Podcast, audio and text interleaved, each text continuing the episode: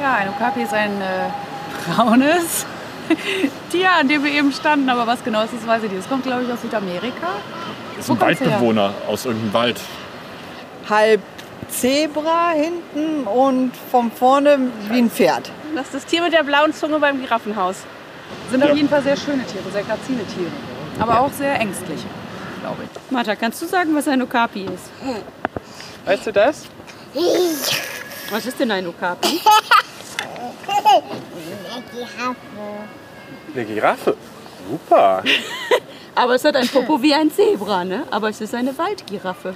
Eine So- Waldgiraffe. So viel wissen wir.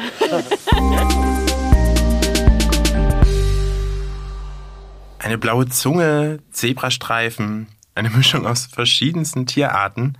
Das klingt ja schon fast wie ein Fabelwesen, was mir die Besucherinnen und Besucher des Frankfurter Zoos da beschrieben haben. Martha und ihre Mama haben recht. Das Okapi ist eine Waldgiraffe und gleichzeitig eine ganz außergewöhnliche Tierart. Aber ihr merkt schon, es ist gar nicht so einfach, einen Okapi aus dem Stegreif zu beschreiben. Okapis leben in den dichten Regenwäldern Zentralafrikas, genauer gesagt in der Demokratischen Republik Kongo. Und das so versteckt, dass es erst Anfang des 20. Jahrhunderts entdeckt wurde. Gut 50 Jahre später kam das erste Okapi nach Deutschland. Und zwar hier zu uns in den Frankfurter Zoo. Die Kuratorin Dr. Sabrina Linn und ich besuchen gleich die Nachkommen dieses ersten Okapis und wir sprechen darüber, welche entscheidende Rolle der Frankfurter Zoo bei der Okapi-Haltung gespielt hat und heute noch spielt. Der Geschäftsführer der ZGF, Dr. Christoph Schenk, kennt die dichten Regenwälder im Kongo aus eigener Erfahrung.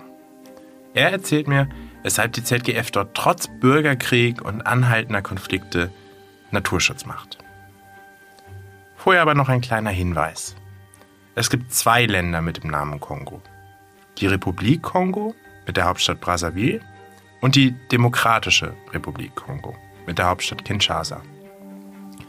Letztere wird oft auch DRC abgekürzt und man kannte sie lange auch unter dem Namen Zaire. Der Einfachheit halber sprechen wir in dieser Folge oft über den Kongo oder die DRC und meinen damit immer die Demokratische Republik Kongo. Mein Name ist Marco Dinter und ihr hört Hinter dem Zoo geht's weiter.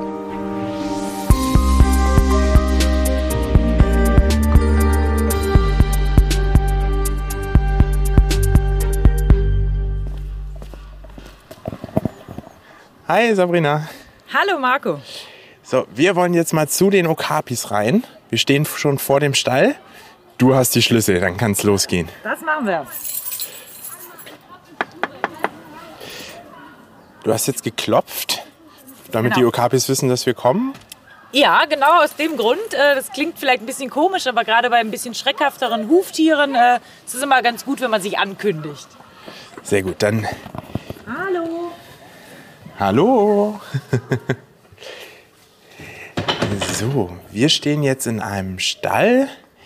Ähm, sieht im Grunde ein bisschen aus wie ein Pferdestall, würde ich sagen. Ähm, wir haben hier verschiedene Abteilungen, haben große Türen, die man auch von außen bedienen kann, wenn ich es gerade richtig sehe, über ähm, Metallstangen. Und wir sehen schon das erste Okapi. Können wir da noch ein bisschen näher ran? Ja, selbstverständlich.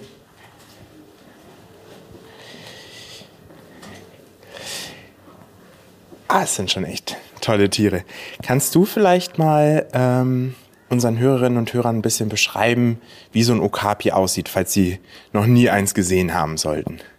Ja, also ein Okapi, das ist ein Huftier und ein ganz besonderes Huftier, weil es ähm, weder eine Antilope ist, äh, noch ein Pferd, für das man es tatsächlich ursprünglich mal gehalten hat, sondern es ist eine, eine Tierart, die zu den Giraffenartigen gehört. Also das Okapi ist am nächsten verwandt mit ja, mit den gewöhnlichen Giraffen, aus, die man aus Steppen kennt in Afrika. Ähm, wer genau hinguckt, erkennt auch Merkmale, die darauf hindeuten. Beispielsweise haben ähm, die Bullen, wie hier unser, unser Hadi, haben ähm, ähnliche Hörnchen ähm, wie Giraffen. Dann haben Okapis einen verhältnismäßig langen ähm, Hals, also natürlich nicht so lang wie die Hälse der äh, Savannengiraffen, aber doch verhältnismäßig lang. Und ähm, ja, wir sehen es gerade bei Hadi, der frisst gerade ein bisschen Luzerneheu. Okapis haben eine ganz lange Zunge, wie Giraffen eben auch, um damit ähm, ja, Blätter von den Ästen zu, zu pflücken, ähm, weil das ist ihre, Haupt, ähm, ja, ihre Hauptnahrung.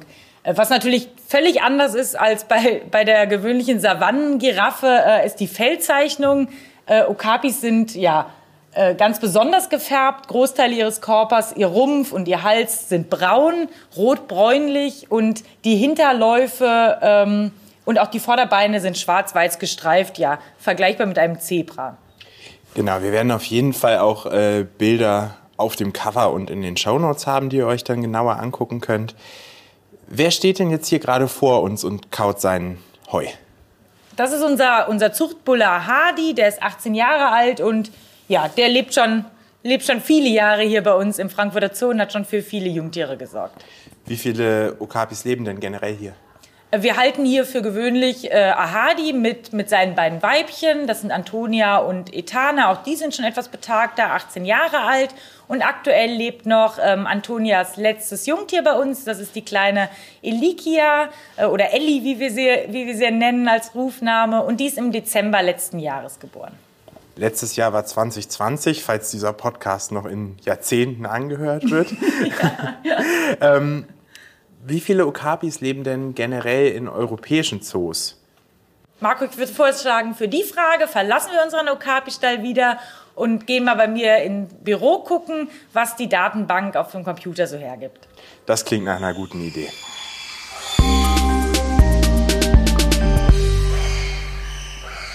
Wir sitzen jetzt im Büro von Sabrina Lin und äh, Sabrina hat mal ihren Computer angeschmissen und wir schauen in die Datenbank. Wie viele Okapis leben denn jetzt aktuell in Europa, Sabrina? Ja, also Okapis sind immer noch eine zoologische Rarität in Zoos. Ähm, aktuell leben rund 70, um genau zu sein, 75 Okapis in europäischen Zoos und die Mehrzahl davon ähm, in Deutschland äh, 23 Stück aktuell. Und da sind wir tatsächlich schon äh, einer Besonderheit auf der Spur. Wann kam denn das erste Okapi nach Deutschland? Das allererste Okapi in Deutschland, das stand tatsächlich hier bei uns im Frankfurter Zoo und das hat der damalige Zoodirektor Bernhard Schimek 1954 ähm, im Kongo eigenhändig ausgesucht und dann auch äh, den Transport hier nach Frankfurt begleitet. Das heißt, Schimek ist selber nach Afrika geflogen, um zu gucken, welches Tier er hier in den Zoo holt. Ja, also Bernhard Schimek war ja immer schon äh, zu seiner Zeit als Zoodirektor nicht nur an den Tieren selber interessiert, sondern auch an deren Lebensräume. Und er ist damals mit seinem Sohn Michael in den Kongo geflogen, um dort einerseits äh, Tiere für den Frankfurter Zoo auszusuchen und, und mitzubringen, aber auch um den Lebensraum und die Tiere in ihrem natürlichen Lebensraum zu studieren. Warum hat er denn überhaupt Okapis in Zoos geholt? Einfach aus, ich sag mal, Sammlerinteresse? Äh, ja, also es spielte sicherlich äh, eine große Rolle, dass das Okapi ähm, damals wie heute auch äh, was Besonderes war. Es gab erst drei Zoos in Europa, die überhaupt Okapis äh, gezeigt haben zu der Zeit. Ähm, aber äh, wenn man sein Buch äh, Kein Platz für wilde Tiere liest, in dem Bernhard Schimek ähm, ja, seinen Aufenthalt im Kongo beschreibt, dann wird schon auch deutlich, dass er auch darüber nachgedacht hat, ob es nicht sinnvoller wäre, für das Okapi in seinem natürlichen Lebensraum zu bleiben. Er musste aber dann damals schon feststellen, ähm, und das beschreibt er sehr bildlich, wie der Lebensraum zunehmend mehr zerstört wird. Er beschreibt, wie aus ursprünglichen Wildwechseln zunächst Autorouten werden und ähm, wie sich dann entlang dieser Routen Siedlungen, Minen und Plantagen ähm, ja, gebildet haben und er hat damals schon große Sorge, dass ähm, ja, der Lebensraum der Tiere im Kongo, speziell des Okapis, ähm, in absehbarer Zeit äh, sehr zerstört wird und ähm, darunter vor allen Dingen Tiere wie Okapis, die eben diese dichten Wälder fürs Überleben benötigen, leiden werden und ähm, ja, dass sie wahrscheinlich in absehbarer Zeit vom Aussterben bedroht sein werden. Er hat deshalb es als Chance gesehen, Okapis im Zoo zu halten, um sie zu erforschen, weil ihm war damals schon bewusst und damit war er ja ein Visionär sozusagen. Ähm, heute wissen wir das, dass es wichtig ist, die Tiere zu erforschen, aber Bernhard Schimek hat es eben schon in den 50ern gewusst, ähm, dass wenn man Tiere schützen will, muss man ihre Lebensweise und ihre Bedürfnisse kennen. Und das gelingt nur durch Forschung. Und im Kongo war das damals wie heute schwierig möglich aus verschiedenen Gründen. Und er hat ähm, es eben als große Chance gesehen, die Tiere in einem Zoo zu halten. Schwierig möglich, weil der Regenwald sehr dicht ist, stelle ich mir vor. Aber was ich mir noch schwieriger vorstelle, ist eigentlich so ein Okapi im Regenwald einzufangen. Also das ist ja sofort weg, sobald Menschen in die Nähe kommen. Wie geht das denn? Ja, also der Lebensraum ist schwierig für alles, was man dort tun möchte, gerade für uns Mitteleuropäer. Äh, es ist ein dichtes Blätterdach. Man, man sieht den Himmel tagelang nicht, wenn man in den ursprünglichen Regenwäldern ist. Es ist warm, es ist feucht, es ist drückend. Und ja, man findet auch Tiere sehr schwer. Bernhard Cimek schreibt allerdings in seinem Buch, dass äh, für ihn das Okapi eines der Tierarten ist, die zum, am einfachsten zu fangen ist und auch am schonendsten zu fangen, äh, weil das Okapi wohl sich äh, meistens auf denselben Wegen bewegt und ähm, damit es relativ einfach zu finden ist. Und es gab damals eine staatliche Fanggruppe im, ähm, im Kongo, die sich mit nichts anderem beschäftigt hat, als Okapis zu fangen. Und die haben entlang dieser Wege äh, diverse Fanggruben eingerichtet. Ähm, die waren, es waren ausgehobene Löcher, die ungefähr zwei Meter tief waren. Auch das ist ganz interessant, ähm, weil man im Prinzip so gut wie keinen Beifang hatte. Äh, Bernhard Schimek beschreibt, dass jegliche Form von Antilopen, vom kleinen Ducker bis hin zur, zur großen Bongo-Antilope, aus diesen Löchern wieder rausgesprungen ist, sind, ähm, dass Okapis aber anscheinend unfähig sind äh, zu springen, wie Giraffen eben. Und wenn das Okapi dann in der Fallgrube steckt, wie bekommt man das dann aus dem Regenwald raus? Ja, also im nächsten Schritt hat man dann die Grube abgedeckt mit, mit äh, Blättern und Zweigen, damit sich das Okapi beruhigt. Das ist was, was wir heutzutage auch bei Tiertransporten machen. Sobald die Tiere in einer dunklen Kiste sind, beruhigen sie sich meistens. Und dann war das tatsächlich eine relativ äh, aufwendige Angelegenheit. Äh, es wurden zunächst mal Hütten entlang der ähm, Fanggrube errichtet, weil es eben so viele Zeit äh, brauchte, um dieses Okapi dann ja verladen zu können. Ähm, es wurde dann ähm, aus Ästen und Lianen zunächst ein zwei Meter hoher Zaun um die Fanggrube gebaut. Dann wurden äh, in der Nähe dieser ähm, dieser Fanggrube zwei Gehege im gleichen Stil gebaut. Die hatten ungefähr 30 äh, Meter Durchmesser. Und dann wurden Fanggrube und Gehege miteinander äh, ebenfalls wieder mit, mit Zäunen verbunden, mit selbstgebauten Zäunen. Und wenn das alles stand, hat man dann ähm, die vordere Seite der Fanggrube ja, praktisch die Ränder eingestoßen und das Okapi konnte dann wie über eine Rampe ähm, aus der Grube rausgehen, konnte den Korridor entlang gehen, der war so schmal, dass, er sich, dass es sich nicht wieder umdrehen konnte und gelangte dann so in die Gehege. Und diese zwei Gehege gab es, damit man eben das Okapi füttern und äh, reinigen konnte, ohne dass es Menschenkontakt haben musste. Und äh, das Okapi hat sich dann eben langsam an die Nähe von Menschen gewöhnt. Und wenn das dann soweit war, ähm, hat man einen weiteren Korridor zur nächsten Autoroute gebaut. Gleicher Mechanismus und dann ähm, das Okapi auch so auf, einer, auf einem äh, LKW in einer Transportkiste verladen. Das heißt, im Grunde führte dann ein schmaler Gang kilometerweit durch den Regenwald und das Okapi ist den einfach lang getrottet bis auf den LKW. Ja, so kann man sich das einfach beschrieben vorstellen, aber es hat eben sehr viel Zeit gebraucht und, äh, und Arbeit.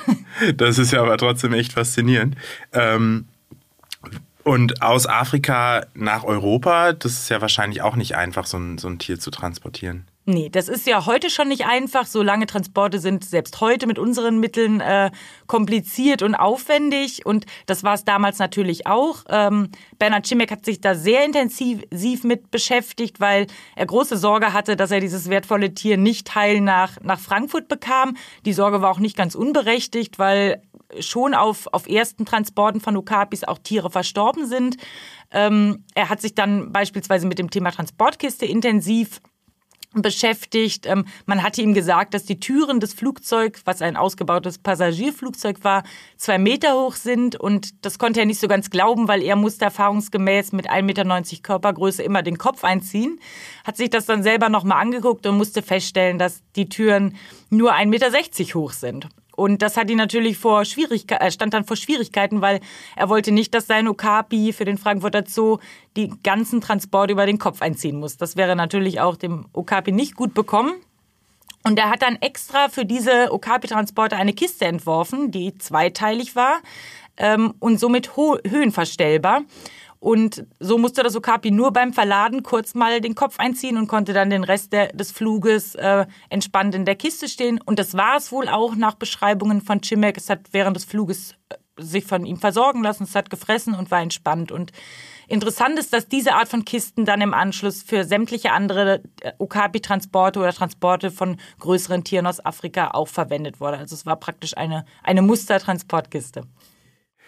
Und dann sind die Okapis hier in Deutschland gelandet. Wie hieß denn das erste Okapi hier in Frankfurt? Ja, also dieses Okapi, was 54 in den Frankfurter Zoo kam, war Epulu, ähm, ein männliches Okapi. Und vier Jahre später kam dann ein weibliches Okapi in den Frankfurter Zoo, die, ähm, die Stute Safari. Und das hat hervorragend funktioniert, erstaunlicherweise, eben weil er sich auch damit beschäftigt hat, auch schon im Kongo mit der Tierart, also er hat da schon angefangen, sie zu erforschen. Es gibt eine ganz nette Anekdote, wie er beschreibt, dass Okapi-Jungtiere sich wie Rehkitze verhalten, also dass die Mutter sie praktisch irgendwo abliegt, äh, ablegt und dann alleine lässt und er vergleicht das eben mit Rehkitzen aber er hat sich eben einfach, das zeigt einfach, dass er sich intensiv mit dem beschäftigt hat. Und so gelang es tatsächlich dann 1960, also nur zwei Jahre später, dass äh, das erste Okapi-Baby in einem deutschen Zoo hier im Frankfurter Zoo geboren wurde. Das ist ja schon was, worauf man als Zoo auch stolz sein kann auf so eine Erstzucht. Ähm, wie ging es dann weiter? Also wie ist die Historie der Okapi-Haltung quasi gewachsen hier in Europa? Ja, also auf die deutsche Erstzucht war Bernhard Schimek sicherlich äh, wahnsinnig stolz und das sind wir heute noch. Und auch ansonsten, wenn man auf unsere Okapi-Historie hier in Frankfurt guckt, kann man darauf durchaus stolz sein. Also diese beiden ersten Okapis, Epelu und Safari, haben insgesamt acht Kinder bekommen. Das ist schon stattlich für eine Okapi-Stute.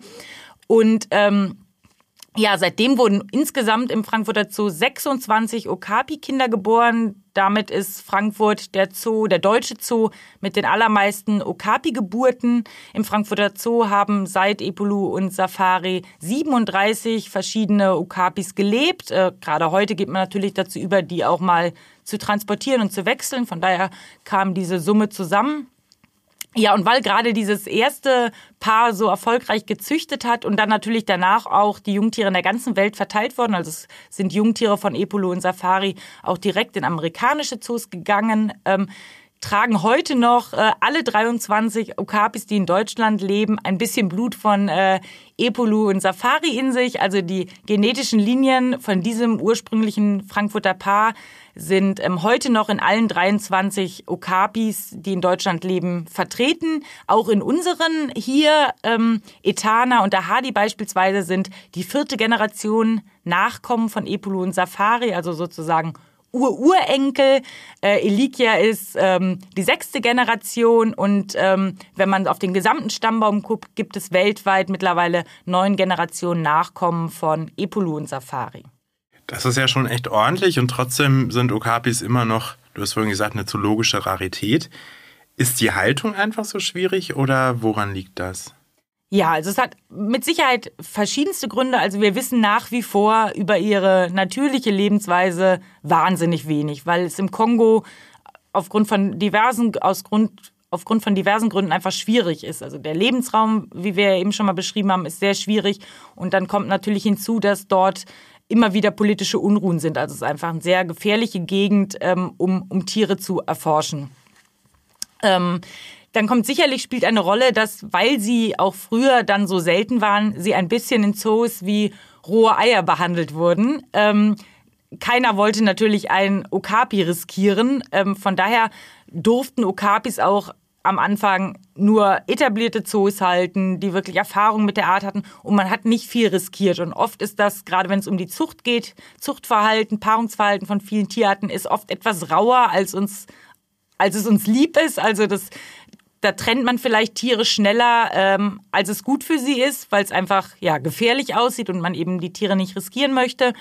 Und ähm, es hat sich schon herausgestellt, dass jetzt, wo man etwas entspannter mit den äh, Okapis umgeht, sie werden heutzutage zunehmend mehr auch in Gruppen gehalten, dass die Zucht einfach besser wurde. Also lange Zeit stagnierte die Population bei 50, 60 Tieren. Und aktuell haben wir 75 Tiere in Europa und ja, damit steigt auch die Halterzahl. Das heißt, im Grunde wird auch mit den äh, Okapis hier im Zoo wird, auch Wissen gesammelt, Wissen angereichert, Forschung oder Studien angefertigt und wir lernen einfach viel von den Tieren hier. Genau, also wie Chimek es damals schon äh, herausgestellt hat, wie, dass es wichtig ist, sie zu erforschen, tun wir das nach wie vor. Das ist immer noch eine wichtige Aufgabe der Okapis in Zoos. Es laufen aktuell beispielsweise Studien ähm, zur Paarkompatibilität. Das ist natürlich total wichtig, äh, wenn es um die Zucht geht. Also warum züchten einige Paare miteinander oder verstehen sich besser als, als andere Paare? Wir wollen einfach verstehen, wie das Paarungs- und Sozialverhalten dieser Tiere äh, funktioniert. Wir sammeln beispielsweise kontinuierlich Kot von unseren Okapis, um den Zyklus der Weibchen zu überwachen und mögliche Trächtigkeiten. Also da laufen ganz viele verschiedene Studien. Heute haben die Okapis im Frankfurter oder im Zoo generell natürlich noch, noch weitere Funktionen. Äh, also es ist nicht nur Forschung. Äh, sie fungieren natürlich auch als Botschafter für ihren Lebensraum. Wie gesagt, der Kongo-Regenwald, einer der gefährdetsten Lebensräume sicherlich äh, durch äh, durch Rodung, durch die politischen Unruhen, aber auch durch die zunehmende, äh, den zunehmenden Abbau von äh, wertvollen Erden für unsere Tablets und Smartphones. Ähm, das ist natürlich ein charismatisches Tier, was darauf hinweisen kann.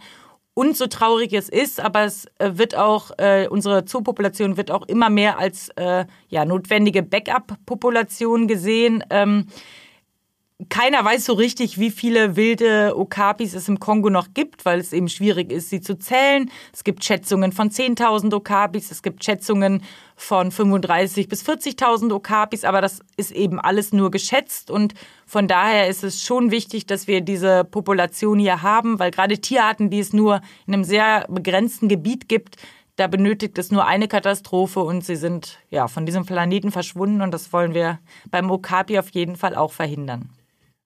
Auf jeden Fall. Es sind wunderschöne und ja auch sehr interessante Tiere, über die wir bis jetzt noch kaum was wissen. Ähm, die ZGF engagiert sich schon seit vielen Jahren im Kongo, ähm, also dem der Heimat der Okapis.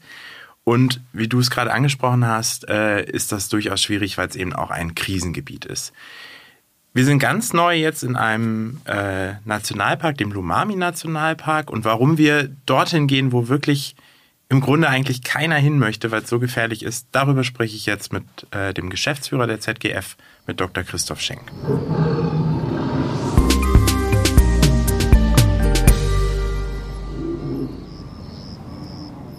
Hallo Christoph.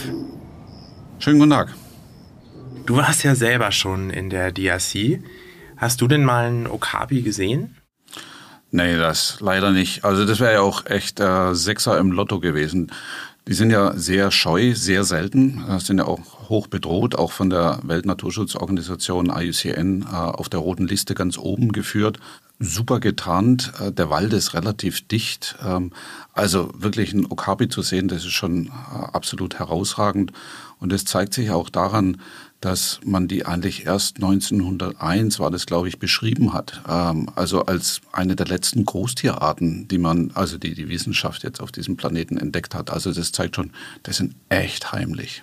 Du hast eben schon so ein bisschen angeteasert, da dichter Regenwald. Wie sieht denn der Lebensraum von so einem Okapi aus? Äh, was ist da das Besondere?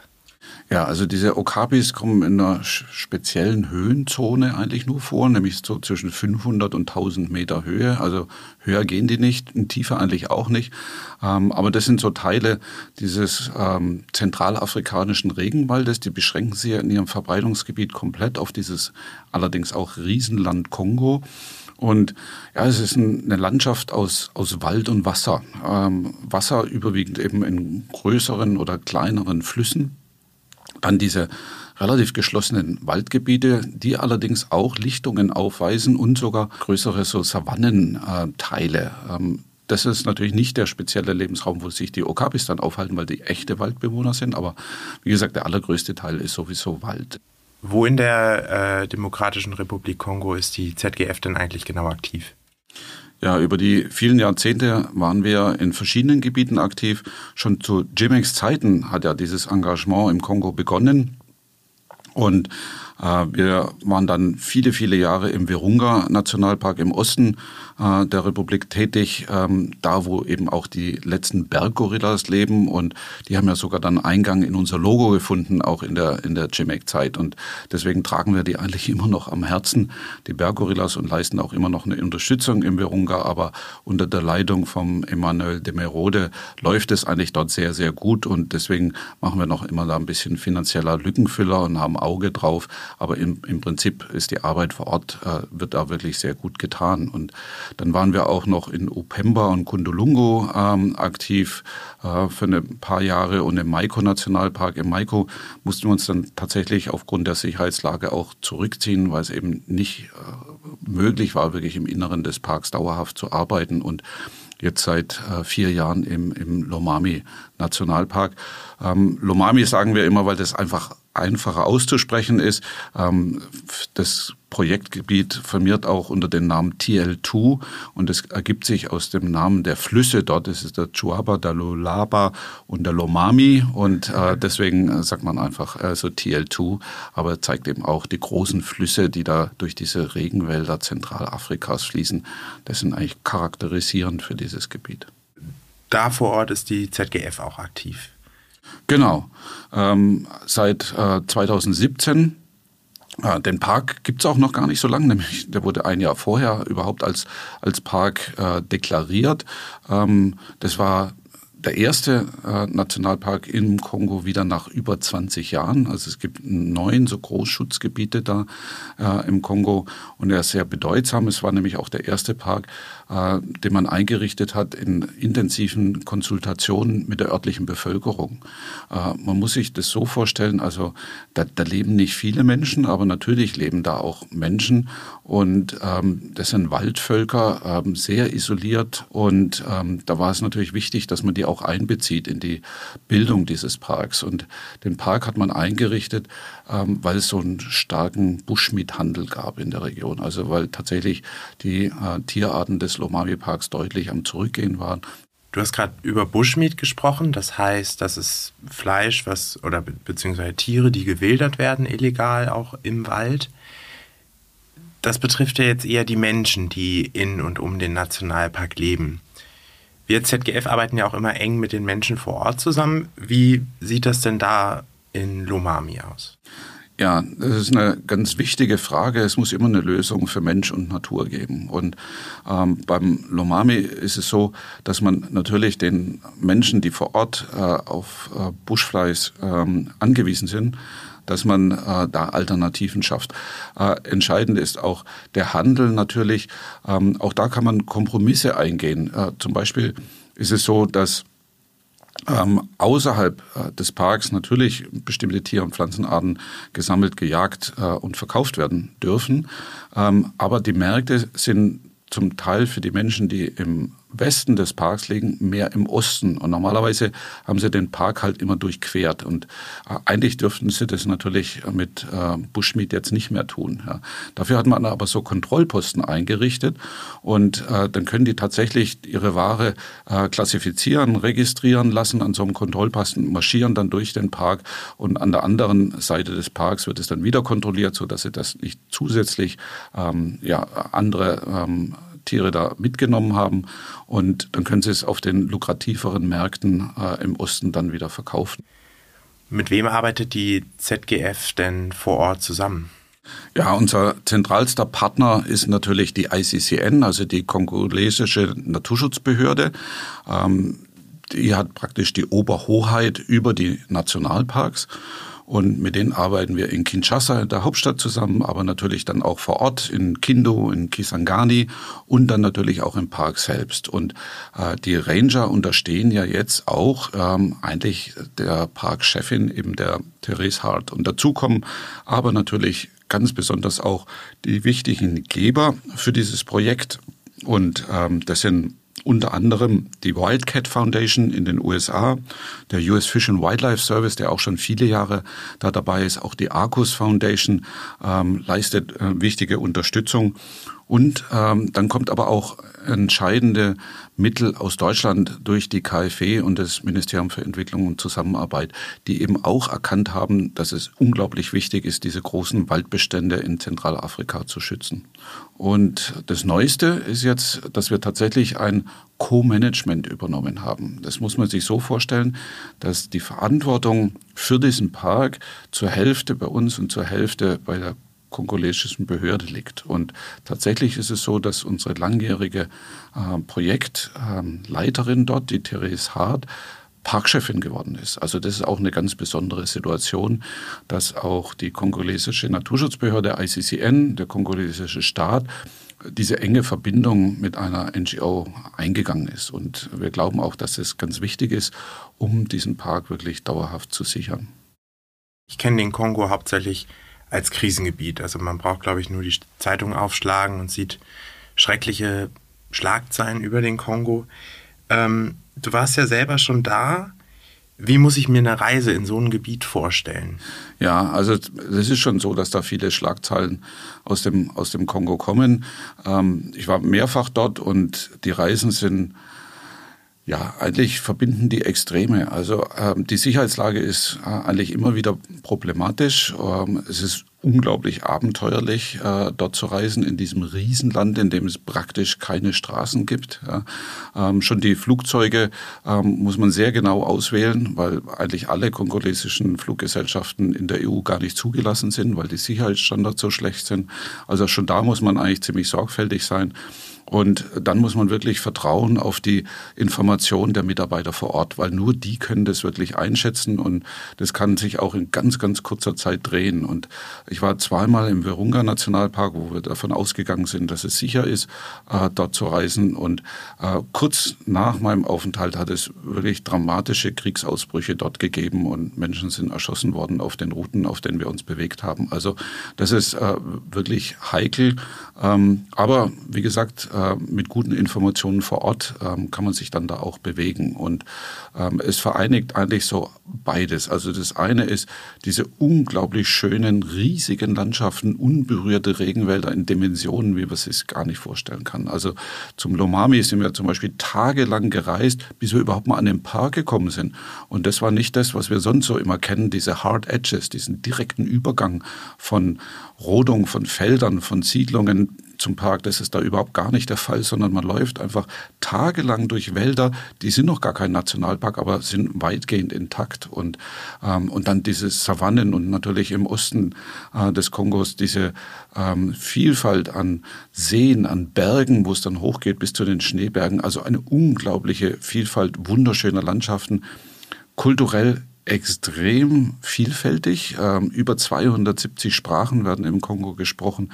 Also ein wirklich buntes, vielfältiges Leben unglaublich netter und zuvorkommender Menschen und gleichzeitig die dramatischsten Situationen, Flüchtlingscamps, ähm, ganz, ganz schlimme Menschenrechtsverletzungen, Krisen, Milizen, ähm, also schlimmer, wie man sich es eigentlich kaum vorstellen kann. Das vereinigt sich alles im Kongo. Also tatsächlich hat man so das Gefühl, man bewegt sich da zwischen Paradies und Hölle.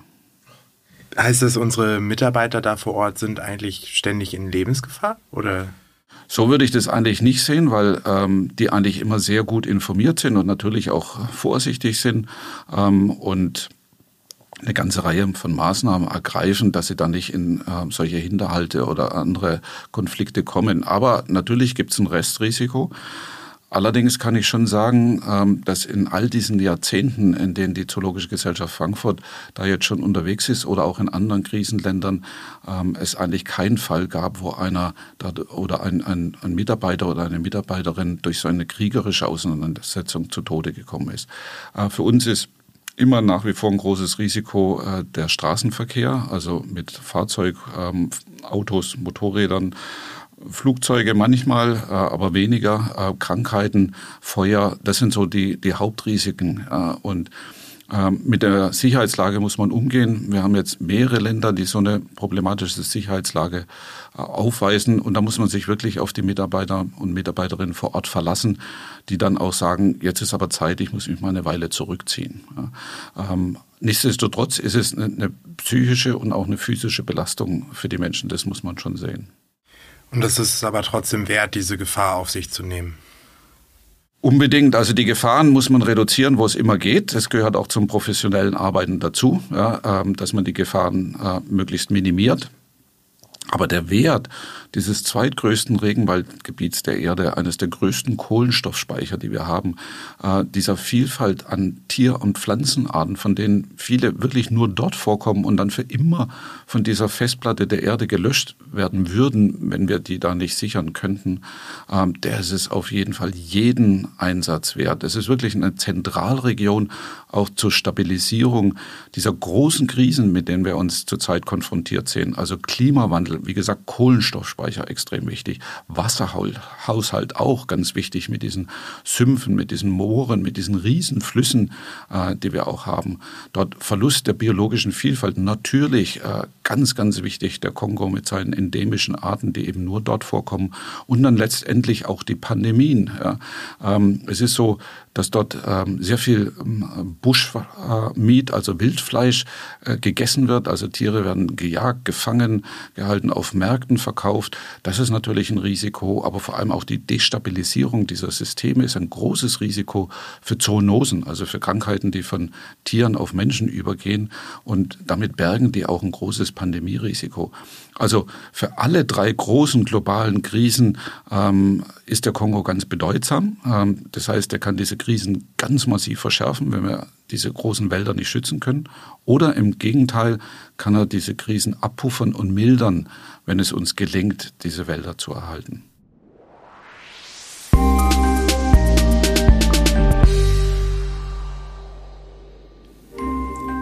Zwischen Paradies und Hölle. So beschreibt Christoph Schenk den Kongo. Sicher kein einfacher Arbeitsplatz, aber es gibt zahlreiche gute Gründe, sich dort für Mensch und Natur einzusetzen. Dabei geht es nicht nur um die Erhaltung der Artenvielfalt, sondern auch um den Schutz des Klimas und der Gesundheit. Hier im Zoo erinnert uns das Okapi daran, die Regenwälder im Kongo zu bewahren und das schon seit 1954 das erste Exemplar nach Deutschland kam. Wie ich finde, eine ganz besonders charismatische Tierart. Am besten, ihr besucht die Waldgiraffen einfach selbst mal hier im Frankfurter Zoo. Ich bin Marco Dinter und ich hoffe, wir hören uns das nächste Mal wieder bei Hinter dem Zoo geht's weiter.